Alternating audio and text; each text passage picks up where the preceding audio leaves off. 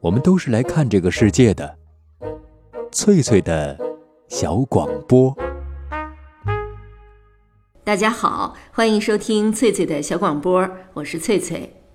本期节目，我们一起分享老舍先生长篇小说《整红旗下》的第十六节《明争暗斗》。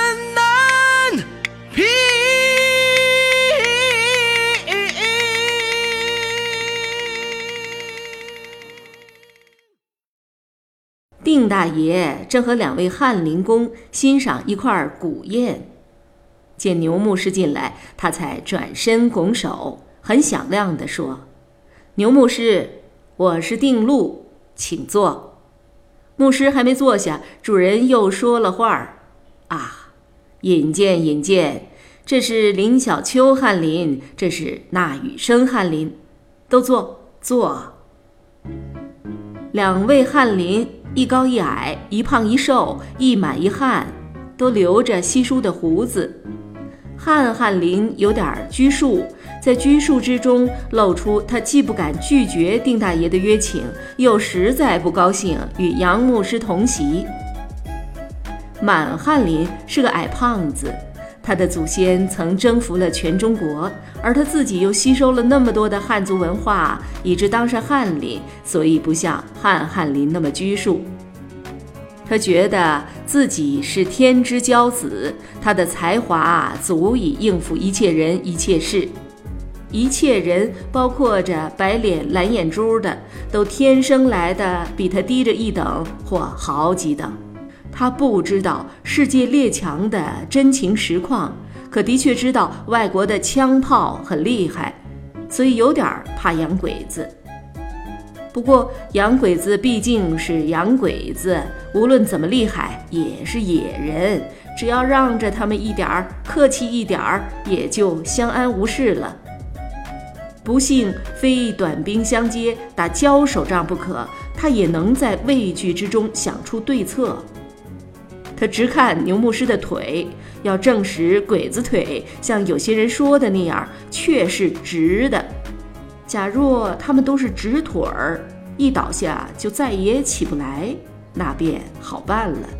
只需用长竹竿捅他们的磕膝，弄倒他们，就可以像捉养过的甲虫那样，从从容容的捉活的就是了。牛牧师的腿并不像两根小柱子，翰林有点失望，只好再欣赏那块古砚。贵国的砚台以哪种石头为最好呢？那羽生翰林为表示自己不怕外国人，这样发问。牛牧师想了想，没法回答，只好咔咔了两声，笑完居然想起一句。这块值多少钱？秀珍斋刚送来，要八十两，还没给价儿。雨翁说值多少？丁大爷一边回答牧师，一边问那翰林：“给五十两吧，值。”那雨翁怕冷淡了林小秋，补上一句：“秋翁说呢？”秋翁知道。他自己若去买十两银子，包管买到手，可是不便给旗官儿省钱，于是只点了点头。牛牧师的鼻子上出了些细汗珠，他觉得自己完全走错了路。看这里的人，竟自肯花五十两买一块破石头，他为什么不早找个门路到这里来？而跟眼睛多那些穷光蛋们瞎混呢，他需下决心和这群人拉拢拉拢，即使是卑躬屈膝也好，等把钱拿到手，再跟他们瞪眼也还不迟。他决定现在就开始讨他们的喜欢。正在这么盘算，他听见一声不很大而清脆的响声。他偷眼往里间看，一僧一道正在窗前下围棋呢。他们聚精会神地看着棋盘，似乎丝毫没理会他的光临。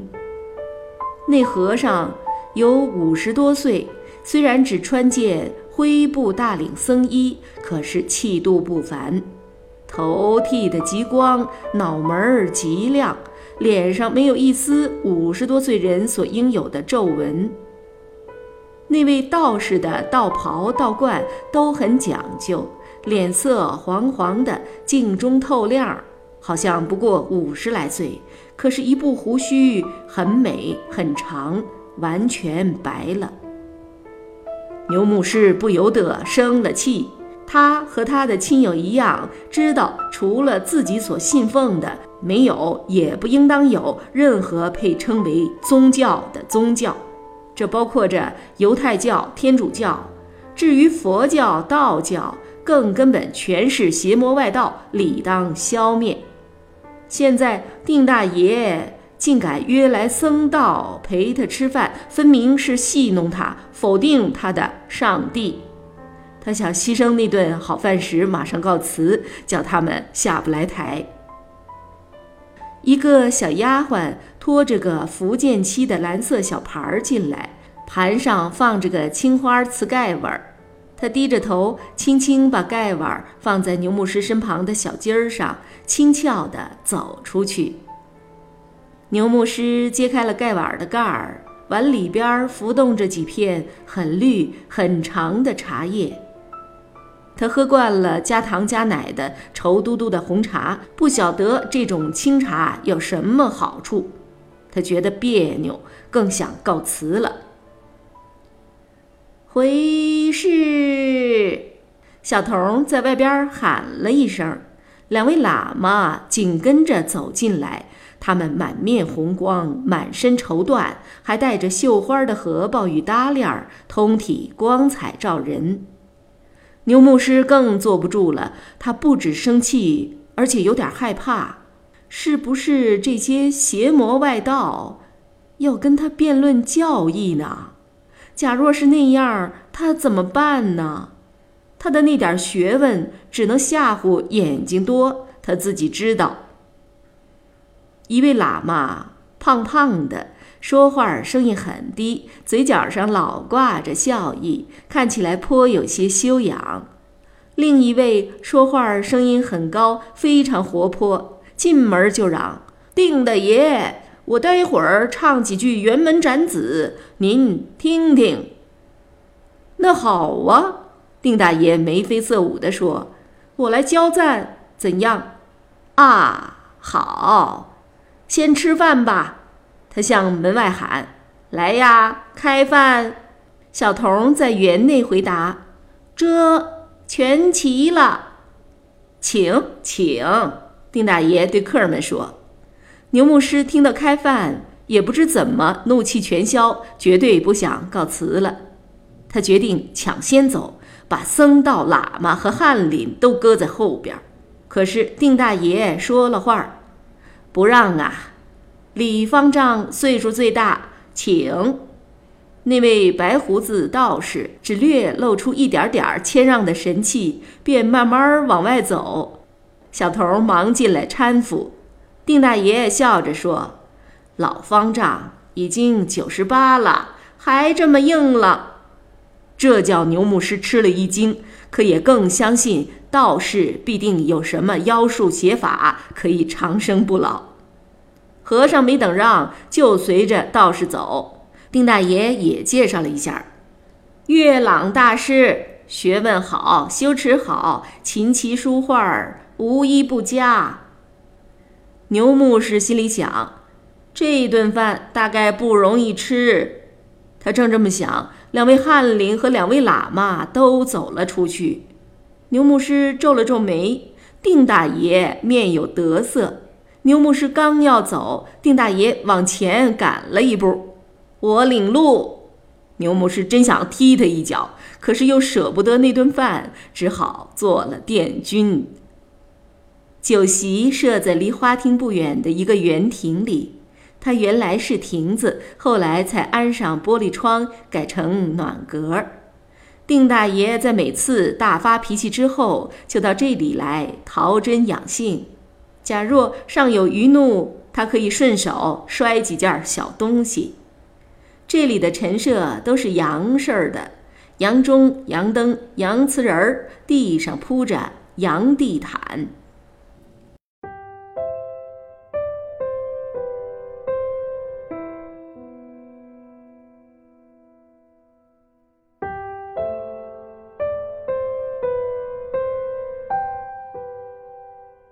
各位听友，以上播出的是老舍先生长篇小说《整红旗下》的第十六节《明争暗斗》。看过这篇小说的朋友应该知道，小说到此为止就没有下文了。之前我们说过，《整红旗下》是一部未完成作品，我们听到的这八万多字是一部鸿篇巨制的开头。老舍先生写到这里戛然而止，就没有再继续往下写了。直到他一九六六年八月逝世，这部未完成的书稿一直保存在他的书桌里。他每天拉开书桌的抽屉就能看见，可是他没有再多写一个字儿。这真是一个巨大的遗憾，也是一个让人困惑的谜团。整红旗下这个八万多字的开篇，写于一九六一年底到一九六二年初，离老舍先生去世还有四年多时间，他是有可能写完这部作品的。为什么突然停笔不写了呢？一九七八年，老舍得到平反。一九七九年，《人民文学》杂志发表了他的遗著《整红旗下》，这是这篇小说第一次和读者见面。老舍先生的夫人胡洁清女士为此写了一篇序言，她大致解释了一下《整红旗下》为什么没有写完。按照胡洁清女士的说法，这部小说能够动笔开始写就很不容易。之前我们讲到过，一九四九年之后，老舍的作品主要是戏剧和杂文，并且基本上都是配合政治宣传的应景之作，小说。是非常个人化的写作门类。当时的文艺创作环境不允许老舍先生写他自己想写的东西。但是到了1961年，新中国文艺界出现了一个短暂的写作环境比较自由和宽松的时期。那一年，周恩来、陈毅等国家领导人先后发表讲话，在一定范围内允许作家自由选择题材。鼓励作家用自己擅长的风格写作自己熟悉的人和事儿。应该说，老舍开始写作《整红旗下》就是这种气氛下的产物。然而好景不长，到了1962年下半年，风向突变。首先是小说《刘志丹》受到批判，成为一起先后株连上万人的文艺界大冤案。历史题材文艺作品。变成了很多作家眼中的雷区，谁愿意莫名其妙的因为写小说而被戴上反革命的大帽子呢？一九六三年，张春桥又提出了“大写十三年”的口号，意思是作家只能写新中国成立之后的人和事儿，表现新社会的新气象。在这种严酷的氛围下，老舍先生只好无奈地停止了《整红旗下》的写作。但是，我认为所谓大写十三年固然是老舍停笔的重要原因，但不是唯一的原因。创作题材受到政策限制，不大可能有一票否决的致命杀伤力。对于一名伟大作家而言，写作和发表从来都是两回事儿。老舍先生完全可以不声不响地把《整红旗下》写完，然后等待一个合适的时机再让它发表。老舍先生终止整红旗下的写作，一定是写作过程本身遇到了极大的困难和挑战。我认为是他本人深刻的历史记忆、生命体验和丰富的现实经验之间产生了巨大的矛盾，从而形成了他难以逾越的写作障碍。按照胡洁清女士的说法，整红旗下接下来就要写到一系列重大历史事件，比如义和团运动、庚子事变等等，这就必然涉及到作家对这些历史事件的态度。一个有良知的作家必须忠实于自己的历史记忆。以义和团运动而言，他有爱国反帝的一面，但同时也有愚昧和滥杀无辜的一面。对于这些，老舍先生一定是有深刻的体察，但现实经验告诉他，对义和团的评价只能是正面的、光明的，不能有任何的批判。包括传教士、洋教徒这些小说中必然出现的人物，在历史镜像中也并非都是应该批判和否定的对象。基于良知，一个作家应该尽可能全面地呈现出人性的本来面目。这样写出来的作品才有可能实现最初的写作初衷，即反思和检讨一个民族为何走向衰落的历史文化原因。老舍先生在政治上是一位努力跟随时代脉搏的作家，用他自己的话说，他愿意成为一名歌德派作家，就是说他并不反感歌功颂德，这样的歌德并不违背他的本心。一九四九年之后，他主动进行所谓的思想改造，以便使自己的创作能够为人民大众服务，服从阶级斗争的需要。换句话说，他的历史记忆是真实的，一点一滴渗透在他的血脉里，是不能够被抹杀和背叛的。但与此同时，他想到为人民大众服务的创作导向也是发自内心的。两者之间显然遇到了一些矛盾。接下来，在写到一系列重大而复杂的历史事件时，他将怎么样的呈现出自己的态度呢？在写《整红旗下》的那两年，老舍先生也曾经和文艺圈的朋友谈到自己创作这篇小说的体会。他直言，有时候写得非常艰难，很多地方字斟句酌，反复推敲，一天只能写几百字儿。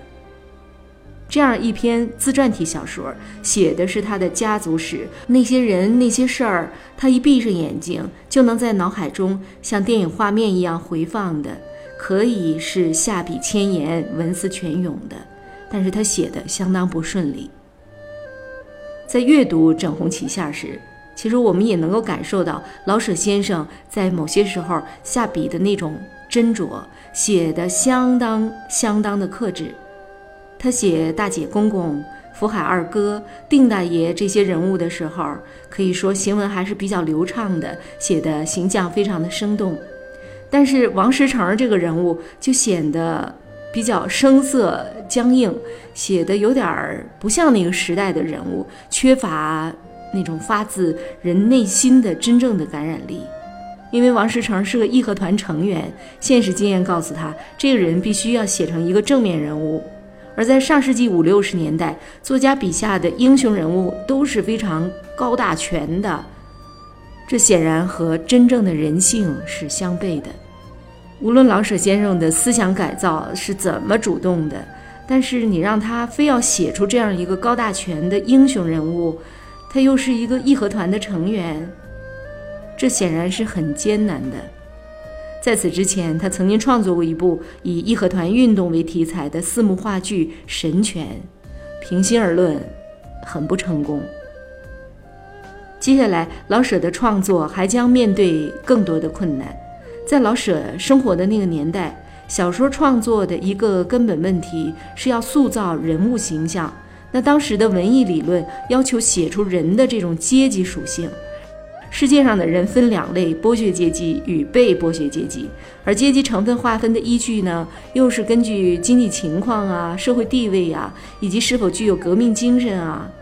对于这两种阶级，要给予相应的歌颂和批判。整红旗下写的现在里边出现了很多这样的人物，比如大姐公公、大姐夫、姑母、二哥福海、王掌柜等。这些人物的阶级属性都是相当模糊的，他们的品性好坏难以用阶级的眼光进行褒贬。大姐和大姐婆婆之间的矛盾，本来也只是婆媳矛盾，当然也可以从批判传统文化糟粕的角度进行分析。但是如果非要上升到阶级剥削与压迫的高度，这又是不可信的。尤其是定大爷这个人物，用上世纪五六十年代的官方文艺理论来评判，他应该属于剥削阶级。但是我们知道，定大爷的人物原型是宗岳大师，是老舍先生特别敬重和感激的一个人。就是因为宗岳大师，老舍先生才进了学堂。也没办法把这样一个人给他写成像周扒皮那样的地主和恶霸吧。老舍先生的骨子里仍然是一位人道主义、人文主义作家，他塑造的人物只能立足于人性，而不是阶级性。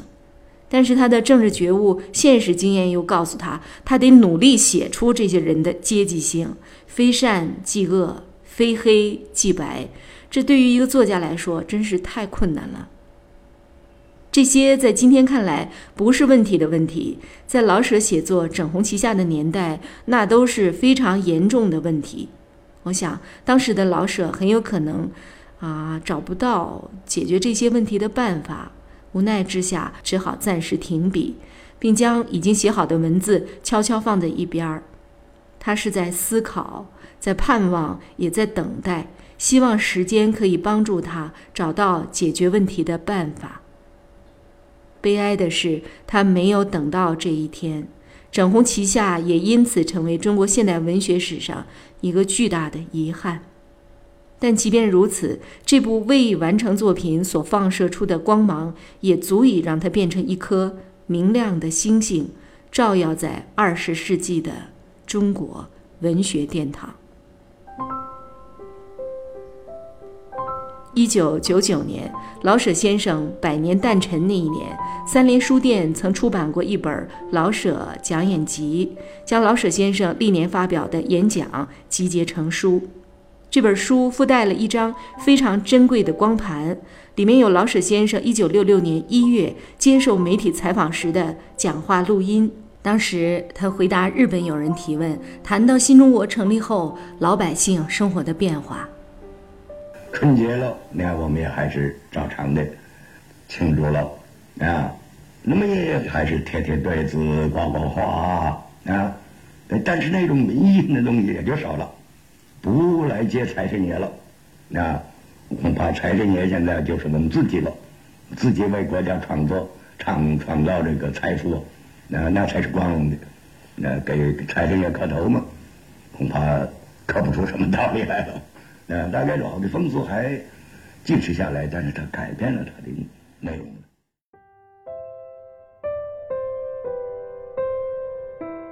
这是老舍先生留在世间的最后的声音，很温暖，很亲切。我们可以感受到老舍先生对生活的热爱，他热爱这个国家，热爱这片土地。这一年的八月二十四日，老舍先生。离开了人世。到今天为止，品读经典老舍整红旗下就全部结束了。这里是翠翠的小广播，我是翠翠，感谢大家的陪伴，我们下次节目再见。